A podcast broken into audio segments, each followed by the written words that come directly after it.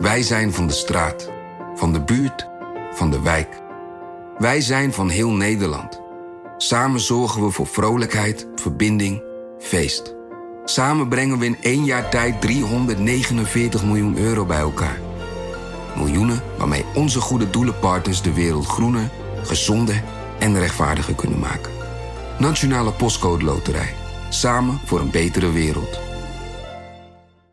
Artificial intelligence verlegt ondernemersgrenzen. Maar hoe werkt dat voor u? Als transformatiepartner helpt Capgemini u kansen te ontdekken en benutten, zodat we uw ideeën tot leven brengen. Vorm uw eigen mogelijkheden met generative AI. Ontdek meer op capgemini.nl/slash AI. Capgemini. Get the future you want. Heeft u eigenlijk zelf bedacht, ik stop ermee? Meneer Blok, heeft u eigenlijk zelf gedacht, ik stop ermee? Ja, meneer Blok, het is een vrij cruciale vraag, maar heeft u zelf bedacht, ik stop ermee? Nee, voor een paar mensen op het Binnenhof was het zomerreces niet bepaald een periode van rust, reinheid en regelmaat. Eerder van gillend rondjes rennen in paniek. Nou, dit, wat is dit? Het is toch geen minister van Buitenlandse Zaken? De Kamer heeft geen goed woord over voor het optreden van minister Blok van Buitenlandse Zaken. Niet alleen de oppositie, zelfs de eigen partij van Blok is vandaag kritisch. De Surinaamse regering accepteert de excuses van minister Blok na zijn failed state uitspraak niet. We, we zijn geschrokken omdat het besijdens de waarheid is. En wij gaan ervan uit dat wanneer er uitspraken gedaan wordt over een land, dat men weet waarover men praat. Paniek over een spreekbeurt van minister van Buitenlandse Zaken Stef Blok, waarin hij controversiële uitspraken deed over de multiculturele samenleving. Noem mij een voorbeeld van een uh, multi-etnische of multiculturele samenleving waar de oorspronkelijke bevolking nog woont en waar een vreedzaam samenlevingsverband is. Ik ken hem niet. Het is te hopen, voor de hoofdrolspelers tenminste, dat die paniek inmiddels toch wel vervangen is door strategisch inzicht. Want volgende week, tijdens een van de eerste Kamerdebatten van het nieuwe politieke seizoen, zal blijken of en zo ja, wat de consequenties zijn van de uitspraken die Stef Blok deed. Dit is Haagse Zaken. Mijn naam is Lemia Aharouai. We zijn weer terug met een nieuw seizoen. Net op tijd om je voor te bereiden op de Kamer versus Blok. Twee weken geleden deed Rutte al een voorzetje op het debat van volgende week. Nou, er komt nog een Kamerdebat. Maar wat ik belangrijk vind is dat hij uh, heeft gezegd: luister, ik had dat zo niet moeten doen. Ik neem die woorden terug die ik uh, ongelukkig en onzorgvuldig heb gekozen. Ik vind het goed dat hij contact heeft gezocht met die landen. En heeft gezegd: luister jongens, uh, zo zit het. En nogmaals, mijn ervaring is bij de internationale politiek. dat je als je een fout maakt en je zet dat recht, dat dat ook echt wordt gewaardeerd. En dat dat de effectiviteit van het Nederlands buitenlands beleid niet in de weg staat. Ja, en voor degene die nou niet meer helemaal helder heeft wat die veel besproken woorden van Blok nou zijn, geen zorgen, die hoor je zo. Maar eerst even, Barbara Rijlaars dan. Zet uh, Rutte hier alvast de toon? Ja, dat vermoed ik wel. Het is zeer onwaarschijnlijk dat de coalitie voor de tweede keer in een half jaar tijd een minister van Buitenlandse Zaken zal laten gaan. Ja, en over hoe ze zich daarop voorbereiden, de coalitie, daar gaan we het straks nog uitgebreid over hebben. Stefan Alonso, voor het eerst hier fysiek bij ons aan tafel. Je bent wel een keer telefonisch in Haagse Zaken geweest. Zat in Brussel hiervoor. En uh, ja, je zit hier nu twee weken in Den Haag. Iets langer, ja. Vertel ons eens welke portefeuille jij hier volgt. Ja, buitenlandse zaken. Erg interessant. ja, dus ik uh, mag meteen uh, een minister volgen die gewoon in de problemen zit. En dat is natuurlijk wat je noemt met je neus in de boter vallen. Dat, dat is wat me nu overkomt.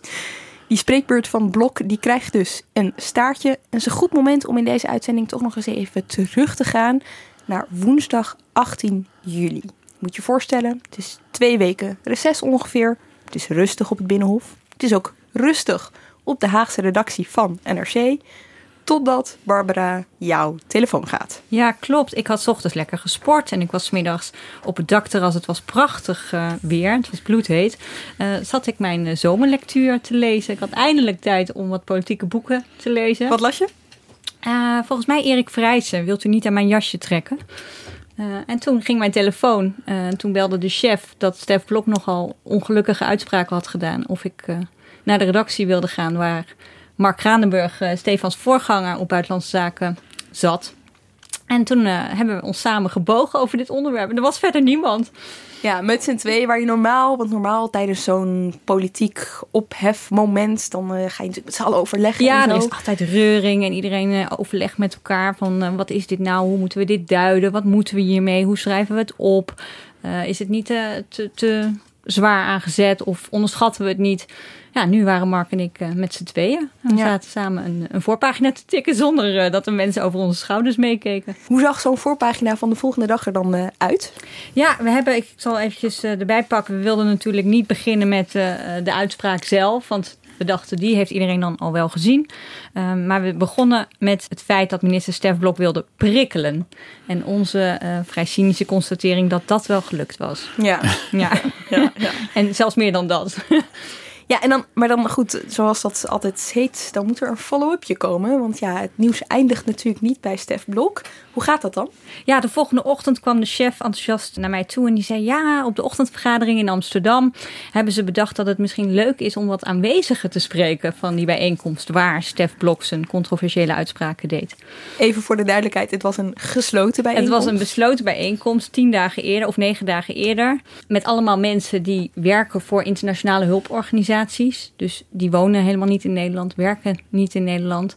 Uh, dus ja, we keken elkaar aan van is dit überhaupt een reëel idee? Is dit uitvoerbaar? Maar ik dacht, nou ja, uh, uh, het is rustig. ik heb toch niks anders te doen dan niks anders te doen dan boeken lezen. Dus ik, ga, ik ga kijken hoe ver ik kom. En dat lukte wonder wel vrij goed. Oké, okay, maar je moet even vertellen hoe dat ging. Want het is echt best wel een bijzonder verhaal. Je hebt dus de opdracht kom erachter wie bij een besloten bijeenkomst waren. En hoor die mensen ook nog eens uit over hoe dat daar is gegaan. Ja. En je hebt verder niks. Nee, ik ben uh, begonnen op Twitter. Ik dacht, ik ga eens kijken wat er is getwitterd over die bijeenkomst. Uh, nou, dat bleek heel weinig te zijn. Uh, uiteraard heb ik de, ik geloof twee mensen die erover hadden getwitterd, meteen uh, benaderd. uh, maar vervolgens kwam ik op Twitter op een soort fotoalbum terecht. Althans, een link naar een fotoalbum van Buitenlandse Zaken. Want de bijeenkomst was georganiseerd door Buitenlandse Zaken.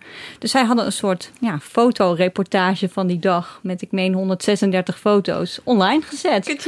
Ja, dat was een schat aan informatie. Want uh, alle aanwezigen hadden een naamwoordje op. Dus geloof je Ik heb als een soort detective met een vergrootglas uh, namen zitten ontcijferen. En vervolgens uh, gegoogeld om te kijken of de naam dan klopte, waar deze mensen werkten, of ik ze op de een of andere manier kon traceren. Uh, mobiele nummers vind je natuurlijk niet gauw, maar nou ja, je, je had wel aanknopingspunten van organisaties of e-mailadressen. En wat ook een schat aan informatie bleek was de redactie.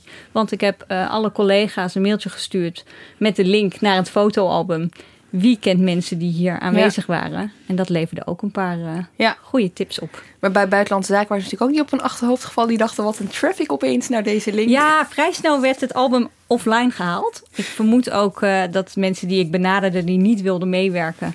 Uh, die vroegen natuurlijk aan mij, hoe, hoe, weet je dat ik daar was? En dan heb ik ook eerlijk gezegd...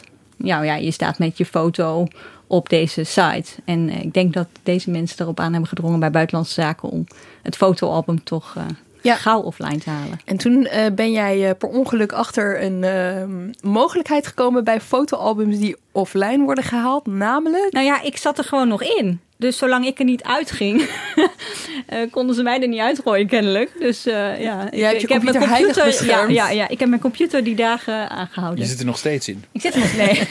Inmiddels ben ik eruit. Ik heb het losgelaten.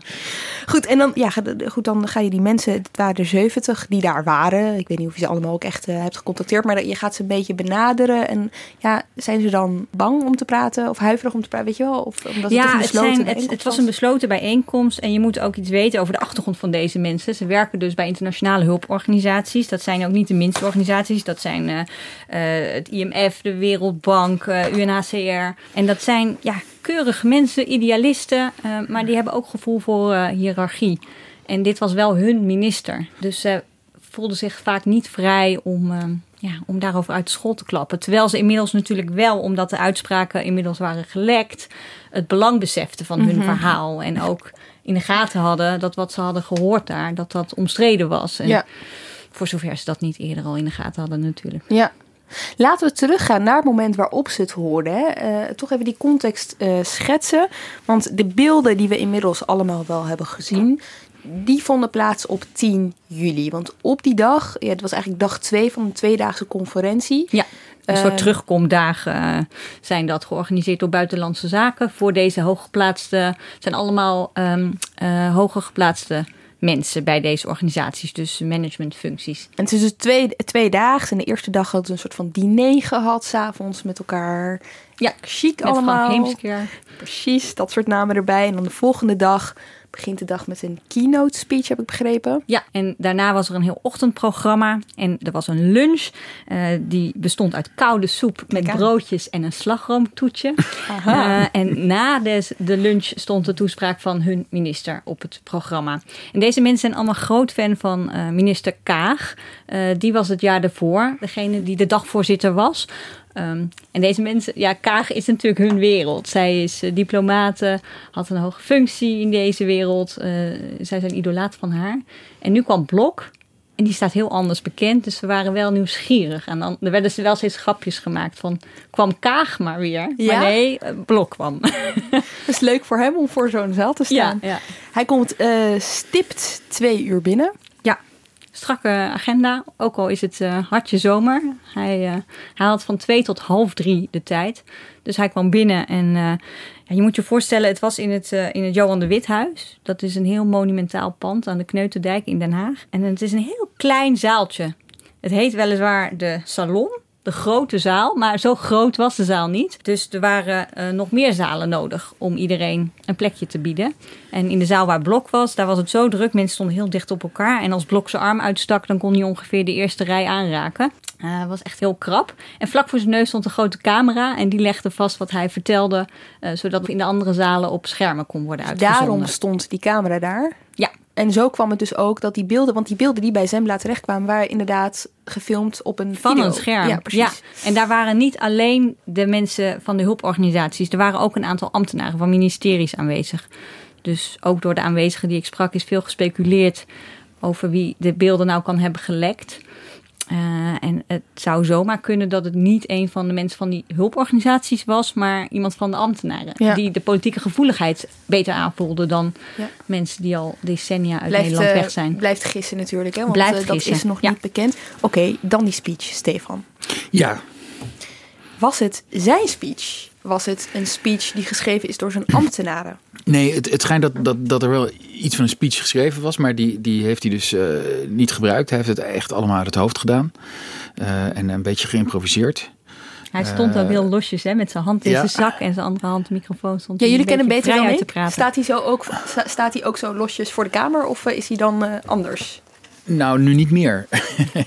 Ik denk dat dat contrast met de blok die we zeg maar een aantal weken geleden zagen toen hij hè, terugkwam van vakantie en eh, voor het eerst over deze zaak weer sprak, toen, toen verstijfde hij echt, zeg maar. Dus hij, hij, eh, maar goed, toen was hij nog heel erg eh, ontspannen. En nou ja, goed, het is niet iemand die gewoon als heel ontspannen te boek staat. Hè. Het is meer iemand die een beetje, alt- altijd een beetje stijf overkomt, et cetera. Maar hier stond hij opvallend ontspannen. Dus hij had echt het gevoel van ik sta hier gewoon een, een fijn verhaal te vertellen. Ja, nog even over die speech toch nog, omdat ik het heel duidelijk wil hebben. Ja. Normaal gezien schrijven ambtenaren voor elk publiek optreden van een minister een speech. En die kan hij dan wel of niet gebruiken. Dat mag je zelf weten, begrijp ik. Ja, er ligt eigenlijk altijd wel iets klaar. Als Ja. een, een bewindspersoon ergens een praatje moet houden, wordt dat bezoek voorbereid op het ministerie. En dan is er een eh, speechschrijver of, eh, of een andere voorlichter die, die maakt points, een, eh, Ja. die maakt eventjes een tekst op maat. En de bewindspersoon kan zelf besluiten ehm, of hij een ander verhaal wil houden. En of hij de tekst wil gebruiken of helemaal niet. En in dit geval dus niet. Dus niet. Weten Dus we of niet. er enige overeenkomsten zijn tussen de twee speeches? Valt daar iets over te zeggen? Nou, er is mij verzekerd dat in de speech wat andere accenten werden gelegd. Maar meer weet ik niet. Oké, dat is chic taalgebruik om te zeggen dat het totaal niet hetzelfde Ja, dat- was. ja. ja, want wat ik wel interessant vond, was dat het eh, vooral ook in de Q&A zat. Waar hij natuurlijk taalgebruik bezigde, waar hij nu waarschijnlijk spijt van heeft. Ja. En dat het niet zozeer in die speech zelf was. Daar was hij nog redelijk mild.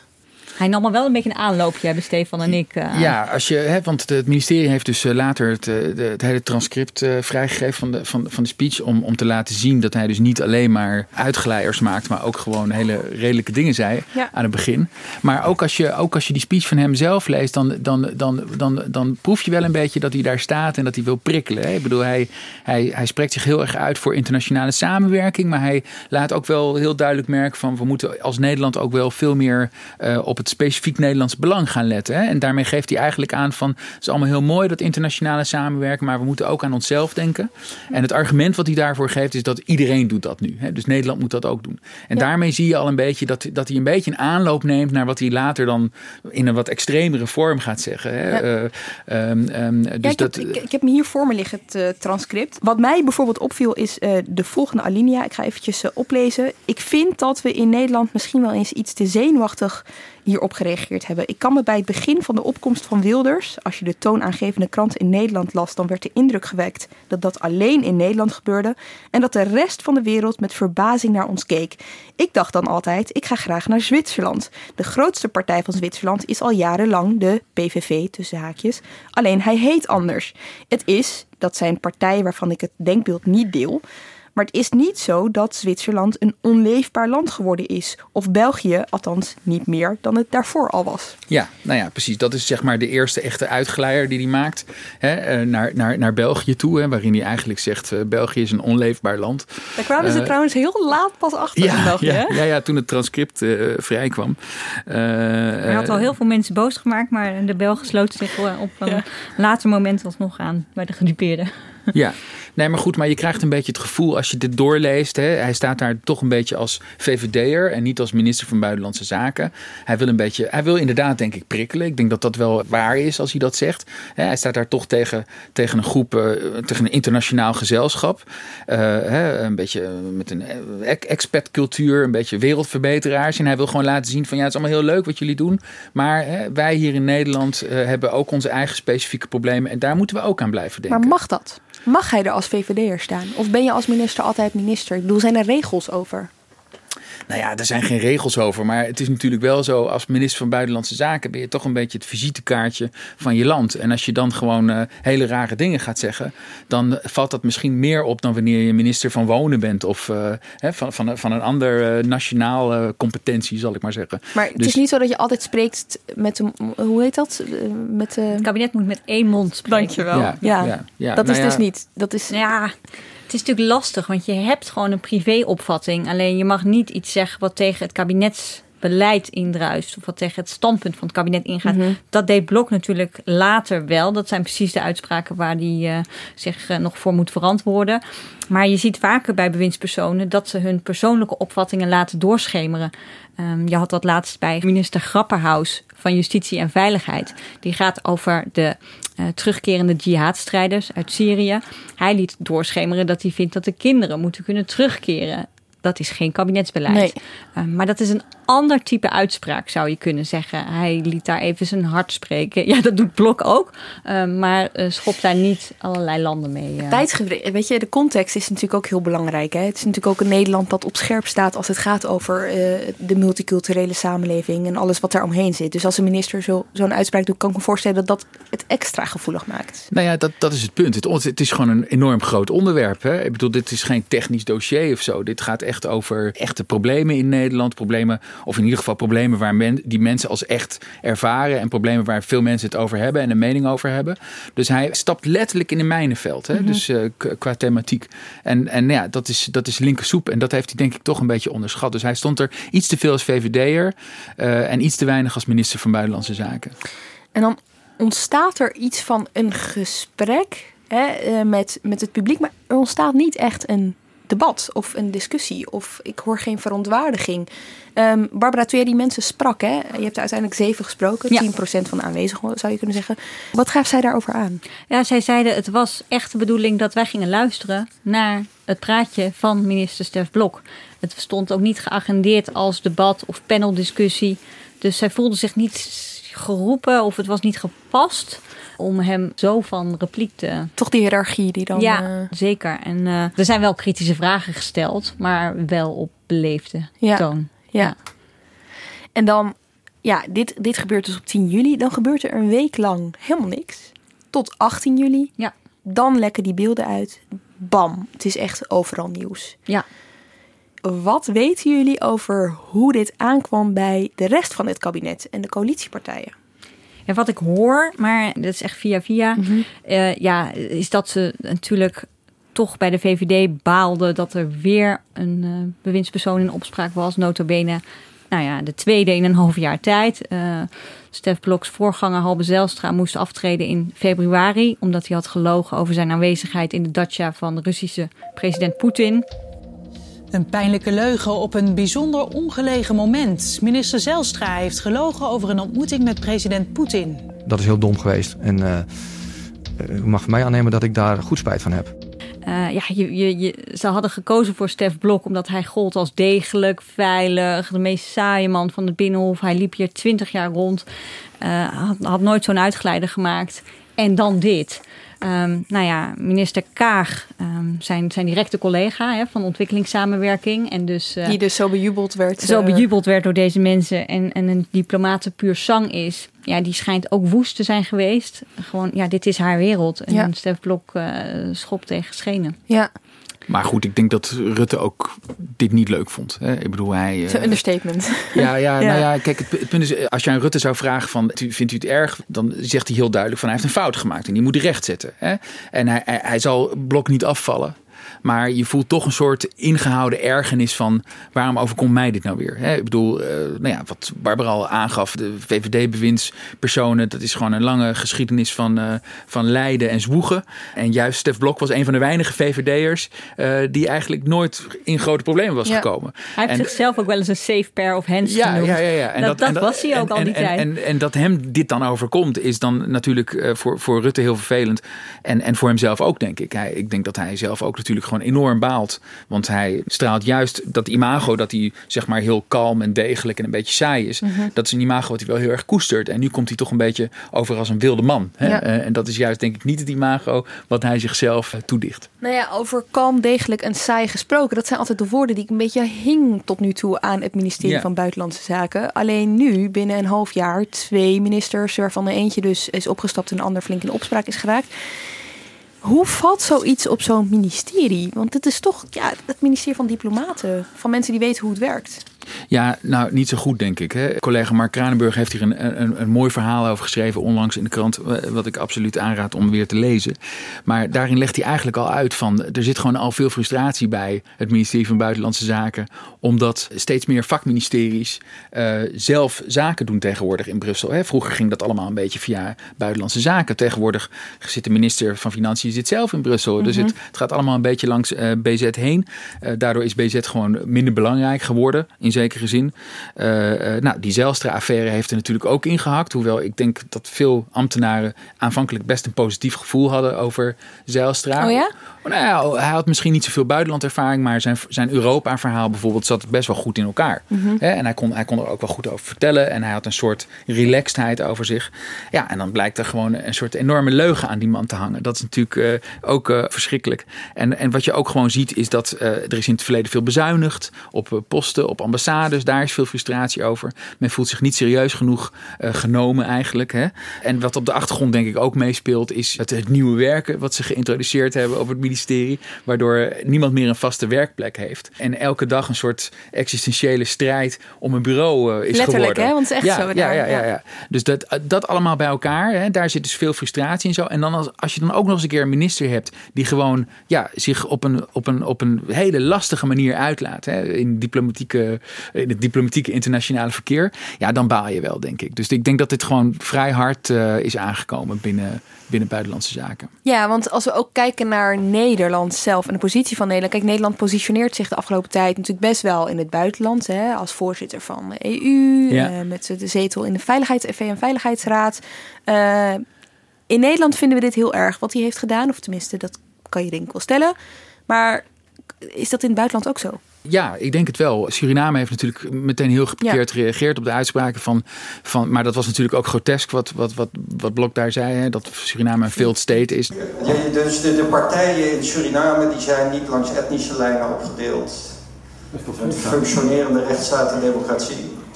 Nou, nou ik, ik, ik, ik, ehm, ik bewonder je optimisme. Suriname is een failed state. En dat heeft ernstig te maken met de etnische nou ja, dat, bedoel, dat is het gewoon. Zo kun je dat niet noemen. Hè? bedoel, dat, dat, dus nou ja, goed. Ik, ik denk dat Blok snel heeft gereageerd. Hij heeft snel zelf contact opgenomen met landen als Polen, Tsjechië. Om de kritiek voor te zijn in zekere zin.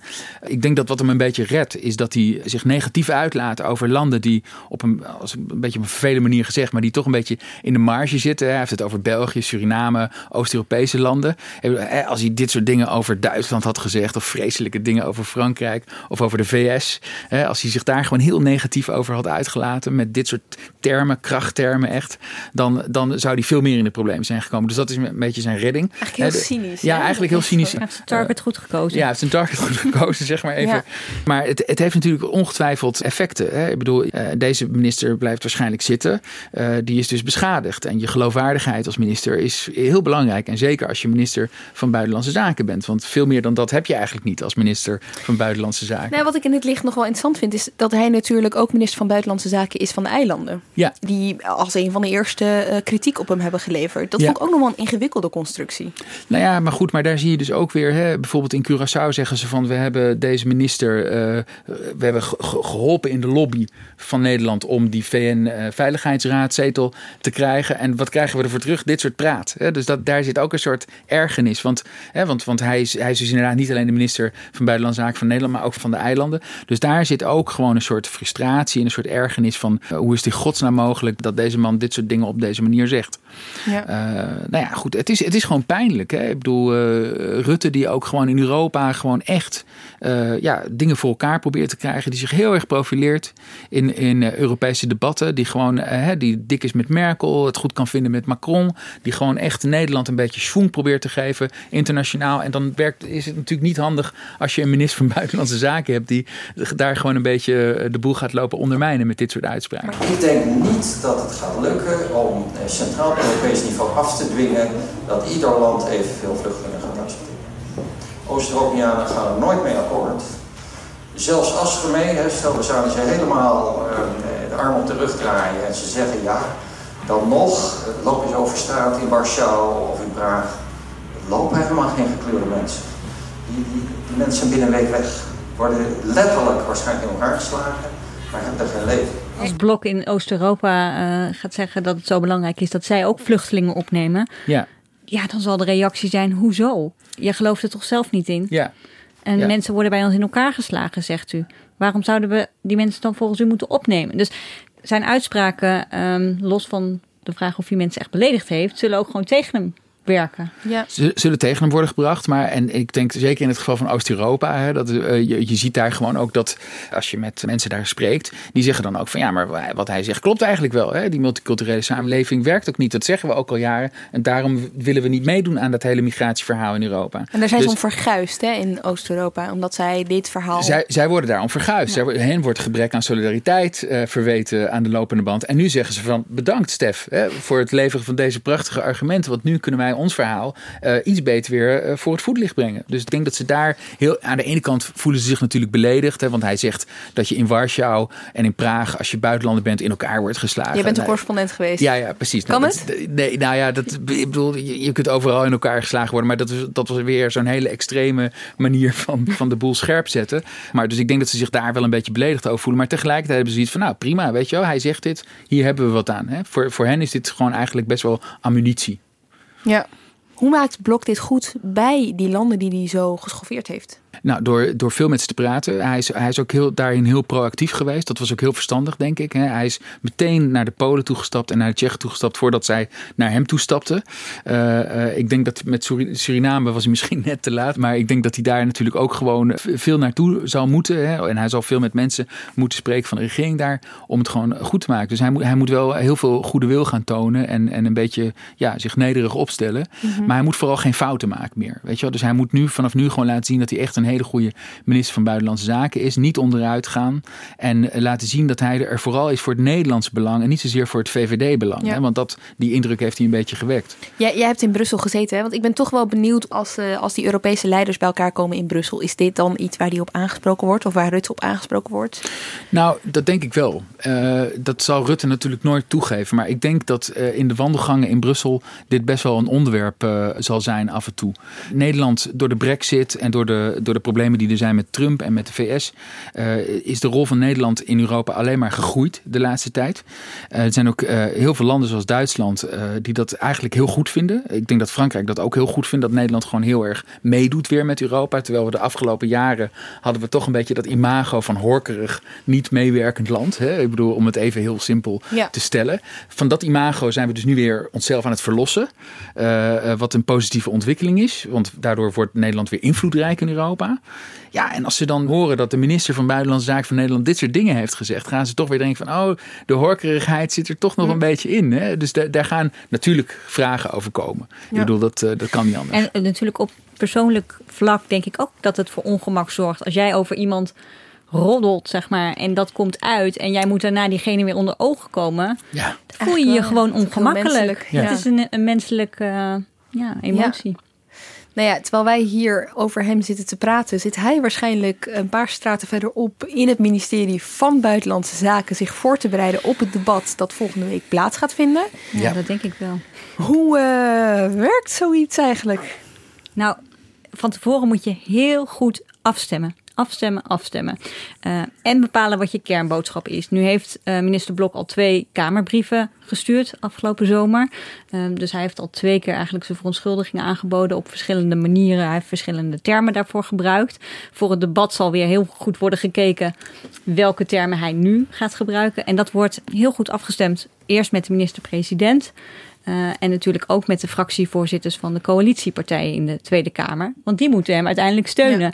Dus um, de politieke assistent van de minister en de uh, directie voorlichting zullen heel goed hun oor te luisteren leggen bij deze coalitiepartijen. Om te horen wat zij willen horen van minister Blok om hun steun te geven. Ja, Kijk, ik denk, ik denk hè, we vroegen ons laatst ook af, zou die debattraining krijgen of zo. Ja, of een dat, rollenspel met zijn ambtenaren ja, of dat, zo, dat, weet je wel? dat weet ik niet, daar willen ze niet zoveel over zeggen. Maar hij is natuurlijk, het is een ervaren politicus. Hij heeft natuurlijk, het is niet het eerste debat wat Nee. hij doet. Dus ik bedoel, hij, hij, hij weet heus wel hoe dat gaat en zo. Maar dit is natuurlijk wel een heel lastig debat. Omdat hij, hè, hij zit tegenover, hè, er zijn partijen zoals de PVV en, en Forum voor Democratie. Die hebben gezegd dat het fantastisch is wat Blok heeft gezegd. En die balen juist dat hij, dat hij daarop terugkomt. En dat, dus die zullen hem daarop aanvallen. Van waarom bent u, waarom bent u zo laf? En waarom hè, trekt u nu opeens uw mening terug? Hè? U moet gewoon zeggen wat u denkt, klaar. En er zijn andere partijen die zullen zeggen van ja, u heeft wel uw excuses aangeboden. Maar, maar betekent dat dan ook dat u, dat u dit niet vindt, wat, wat u heeft gezegd? Of vindt u het stiekem wel, maar het komt u gewoon nu niet zo goed uit en daarom biedt u excuses aan? Ja. Hè, dus dat wordt toch wel een hele lastige balanceeract voor hem, denk ik. Wat dat betreft Uh, wel weer ergens ironisch dat hij de Kamer heeft verenigd in een soort van ja, ja, kritiek ja, op hem ja, of zo. Ja, ja, maar daar, daar moet hij dus een beetje, ja, daar moet hij zijn weg in zien te vinden. En ik denk dat hij vooral ook moet uitkijken dat hij niet bevriest of zo. Hè? Wat dus laatst voor de camera's wel een beetje gebeurde. Dat hij gewoon opeens heel stijf en heel, heel, heel, een beetje raar overkwam. Aan de andere kant is het ook wel weer goed als hij... Hij is vrij stoïcijns.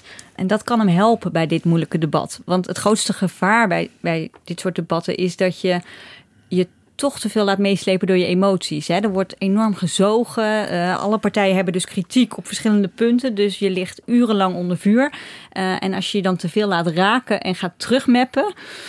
Uh, en je zegt dan net iets waarmee je toch weer net te ver gaat, of net iets zegt wat niet is afgesproken of afgestemd van tevoren, dan uh, breng je jezelf nog dieper in de problemen. Het feit dat Blok vrij stoïcijns is, kan hem helpen. Ja, daar ja. hebben we al een klein voorproefje van gezien toen uh, hij werd opgevangen door de pers vlak voor de eerste ministerraad, 17 augustus. En hij, nou ja, Barbara, je hebt het over kernboodschap. Hij had heel goed door wat zijn kernboodschap was. Ik heb in een, bes in een besloten bijeenkomst een aantal formuleringen gebruikt die ongelukkig onzorgvuldig waren. Ongelukkig, eh, onzorgvuldig. Onzorgvuldig, ongelukkig, ongelukkig en onzorgvuldig. Ja, dus dit, is, dus dit is nou ja, ongelukkig en onzorgvuldig kunt, en onzorgvuldig ik, en ik ben het eens met Barbara dat stoïcijns kan hem helpen, maar je kunt ook te stoïcijns zijn. En dan, dan wekt dat, kan dat ook ja, zeg maar ergernis gaan opwekken. Ja, bij, bij, ja. hè, van, van, het, het, wordt, het wordt echt best nog wel lastig. Ja, ik verwacht zelf eigenlijk ook nog wel een spelletje uh, over uh, woorden. Want hij heeft tot nu toe steeds uh, gezegd dat zijn woorden niet go goed geko uh, gekozen waren. Dat, hij, dat hij onzorgvuldig was geweest. Maar hij heeft zijn woorden niet teruggenomen. Met andere woorden, hij heeft niet gezegd dat ze inhoudelijk dat hij er niet meer achter staat. Ja. Nou, daar, daar verschillende meningen over. Rutte zei op die persconferentie ook vrij nadrukkelijk. Hij heeft ook gezegd, die neem ik terug. Hij heeft dat zelf uh, volgens mij goed uh, benoemd. Hij heeft gezegd, ja, ik heb dingen gedaan, dingen gezegd die uh, ongelukkig waren en, en onzorgvuldig. hij heeft ook gezegd, die neem ik terug. Dat lijkt me ook verstandig, voegde ja. Rutte daar heel veel lijn aan toe. Um, dus ja. sommigen zeggen hij neemt het niet terug, anderen gaan ervan uit dat hij het terugneemt. Dus dat is iets waarop gelet zal worden ja. volgende week.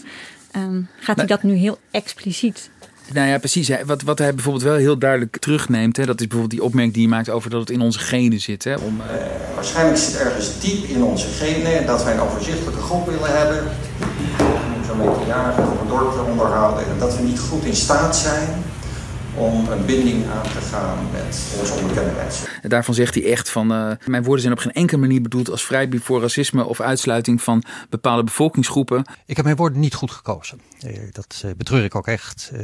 en ik heb daar ook aanstoot mee gegeven, dat betreur ik ook. De indruk maar dan zegt hij weer, dat had ik niet op die manier moeten zeggen. Ja, ja, ja het is ja. een semantisch spelletje. Ja, dit, dit zie je heel vaak terugkomen hier in Politiek Den Haag. Je kunt zeggen uh, stom, dat had ik niet zo moeten zeggen.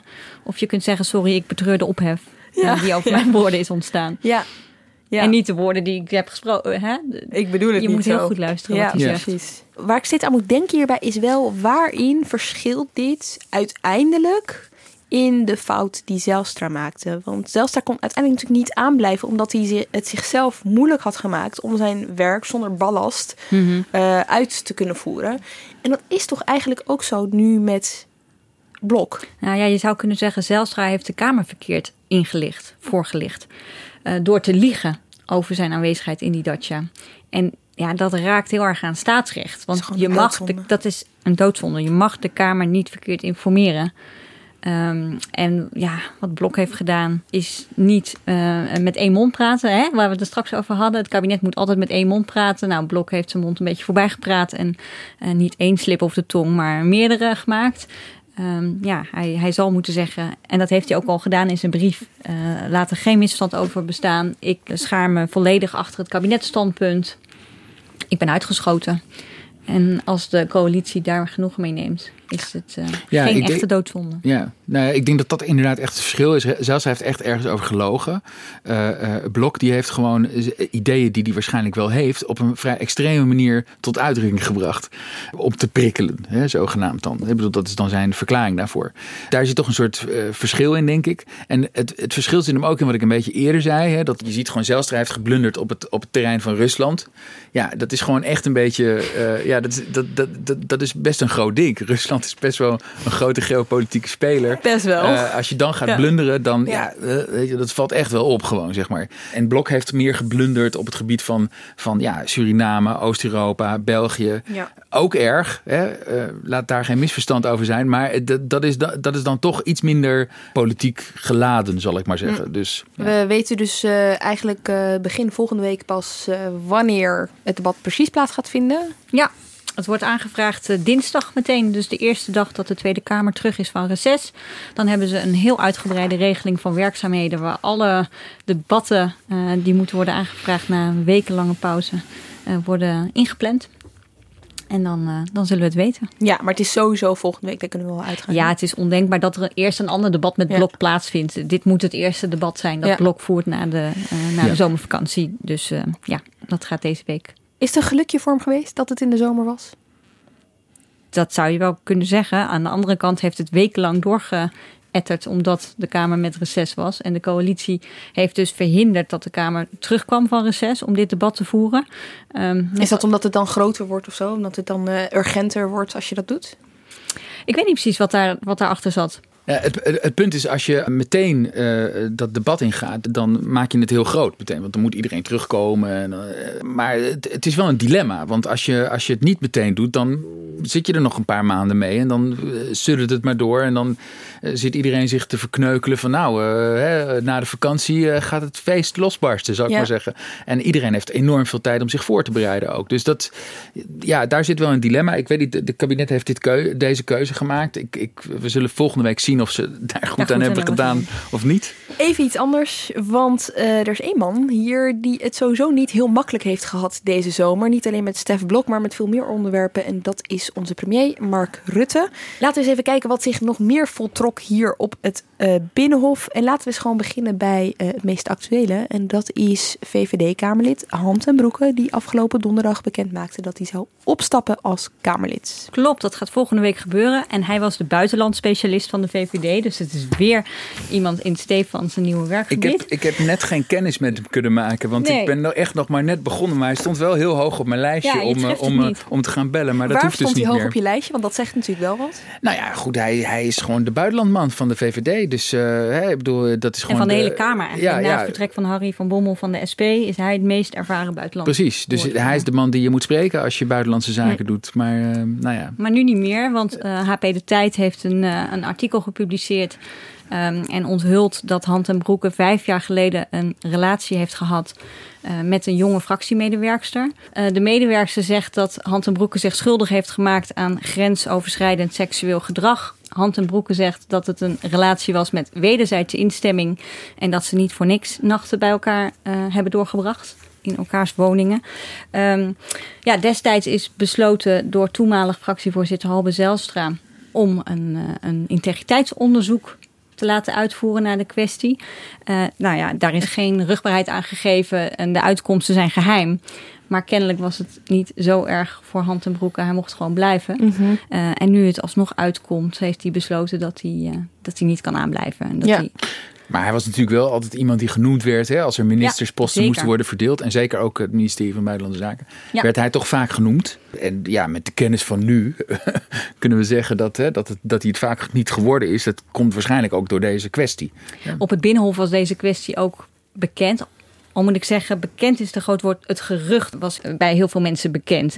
En eh VVD-politica eh Eibeltje Bergmoes, eh, die heeft vorig jaar een boek uitgebracht. Ja. Ehm, en daarin schreef zij ook dat het gerucht ging dat hij geen ministerspost kon krijgen, omdat er zich in het verleden iets had voorgedaan. Eh, hij zei toen niet te weten waar ze het over had, maar eh, nu weten we allemaal Ja. waar het over ging. We weten niet wat er uit dat integriteitsonderzoek natuurlijk is gekomen toen de tijd. Maar we weten wel dat hij in 2014 de campagne heeft gedaan voor de Europese verkiezingen. Klopt, voor de VVD. En ja, daarmee kan dit nog behoorlijk staartje krijgen. Ja. Want ja, wat wist eh, Mark Rutte, partijleider van de VVD, hiervan? En waarom is besloten dat Hand en Broeke gewoon vijf jaar lang eh, kon aanblijven als Kamerlid? En inderdaad ook gewoon een belangrijke rol kon spelen als campagneleider Ja. eh, in 2014. Nog een onderwerp dat een vervolg gaat eh, krijgen. eh, de dividendbelasting of de meloen die niemand door wil of kan eh, slikken. Eh, die eh, is ook weer teruggekomen. Ja, zeker. Eh, voor de vakantie eh, hebben we hier nog een uitzending eh, aan gewijd van Haagse Zaken. het ook weer was. Praat maar door. Toen had Mark Rutte net zijn derde lastige debat gehad als premier over de dividendbelasting. En hij verdedigde de maatregel om de dividendbelasting af te schaffen nog steeds. Ook al kreeg hij weinig steun meer van zijn coalitiepartners. Hè, die, daar hebben we toen uitgebreid over gehad. Die, die trokken steeds meer hun handen ervan af. Ehm, en wat gebeurde er in, de, in het zomerreces? Ineens zei Mark Rutte dat hij het een vreselijk voorstel vindt. Een bizar voorstel ook. Je gaat toch niet voor je lol een cadeautje geven aan buitenlandse aandeelhouders? Nou ja, iedereen dacht, hè? Wat is er gebeurd tussen onze A en B? kritiek. Maar, zei hij, eh, het is echt noodzakelijk. Ja, wat hier nou achter schuilt, het kan een, een tactiek zijn. Een rookgordijn. Eh, ja, het kan zijn dat hij weet van het gaat ooit sneuvelen. En dan heb ik alvast gezegd dat ik het ook bizar en vreselijk vond. Maar dat het nou eenmaal moest in het, in het landsbelang. Ja. Dat is trouwens ook wel grappig over landsbelang gesproken. Eh, anonieme VVD'ers gingen in de Telegraaf klagen over de financiële pers. De financiële journalisten zouden te weinig het, het nationaal belang inzien van de Oranje maatregel. gevoel. Ja, we zouden oranje gevoel missen. Ehm, en het was toch, eh, eh, nou ja, bijna godsgeklaagd dat we niet de maatregel verdedigde. Het ligt weer allemaal aan de pers. Ja, maar ik dacht dat je ging beginnen over het 76ste Kamerlid Wieberen van Haga. Ja, zeker. Die maar het niet, Mark Rutte ook heel moeilijk maakt. Zeker, maar niet voordat ik heb gezegd dat als je alles wil weten over de dividendbelasting, dat je dan eventjes nummer 38 van Haagzaak terug moet luisteren. Want ja, hier gaan we het sowieso nog over hebben dit politieke jaar. Het komt sowieso terug. Je kan maar beter voorbereid zijn. Komt zeker terug. En dan nu inderdaad, jongens, Wieberen van Haga. Ja. VVD-kamer, alweer een VVD-kamerlid. Ja, nogmaals, de VVD heeft een vrij dramatische Ja. zomer.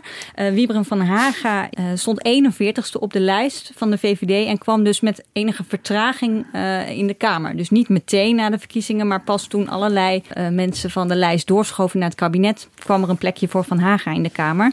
En hiervoor was hij ondernemer. Hij heeft allemaal pandjes in Amsterdam onder andere.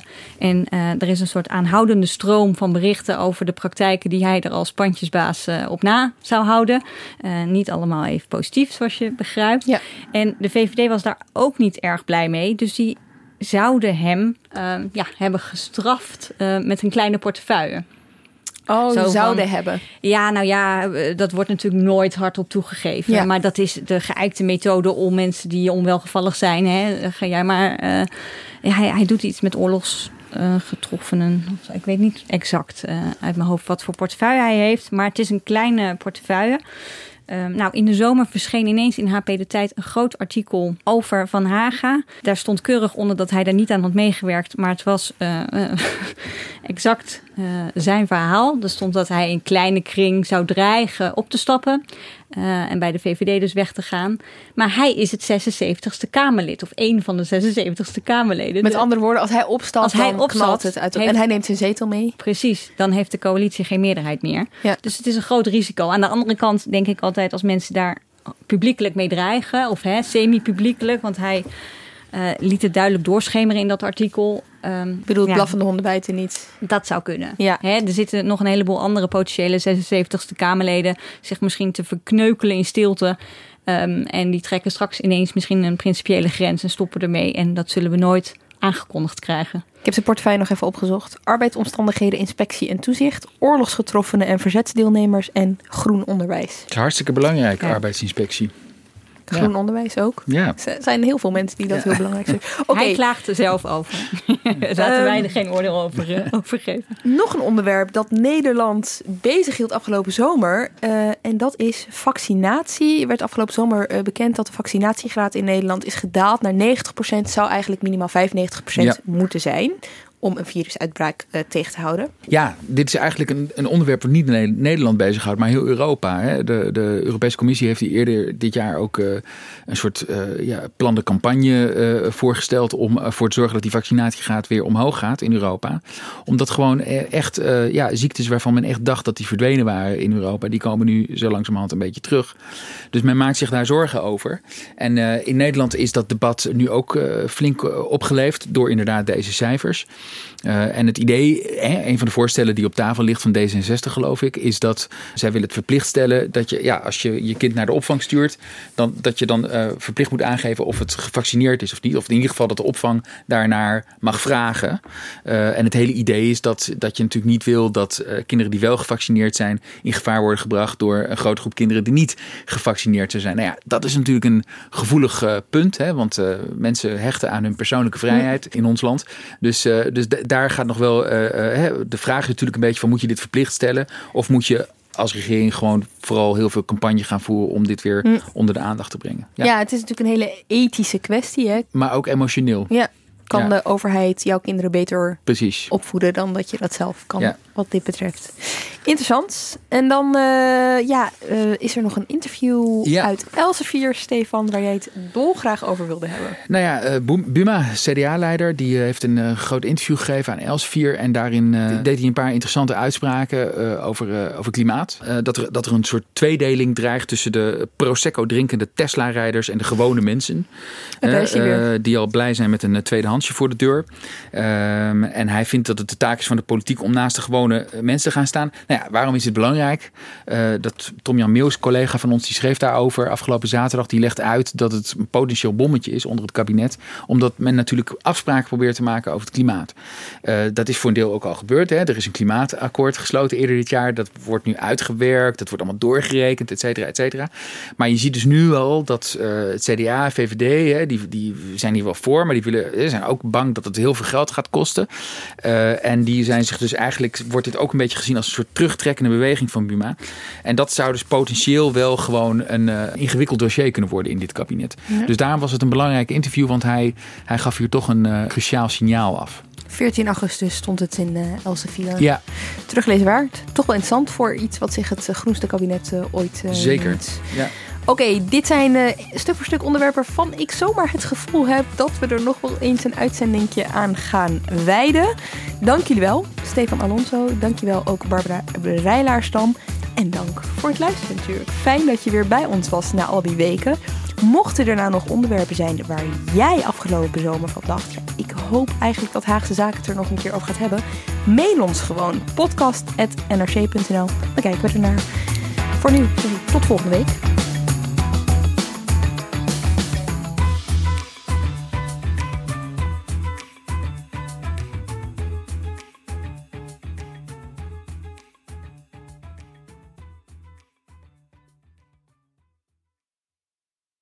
Je hebt aardig wat vermogen opgebouwd. En daar zit je dan, met je ton op de bank. Wel een beetje saai, hè? Wil jij, als belegger, onderdeel zijn van het verleden of van de toekomst? Bridgefund is een slimme fintech die een brug slaat tussen de financiële behoeften van ondernemers en van beleggers. Dus wie belegt bij Bridgefund krijgt niet alleen een mooie vaste rente, maar brengt ook ondernemers in beweging. Echt waar, met die ton kan je zoveel betere dingen doen. Bridgefund. Make money smile.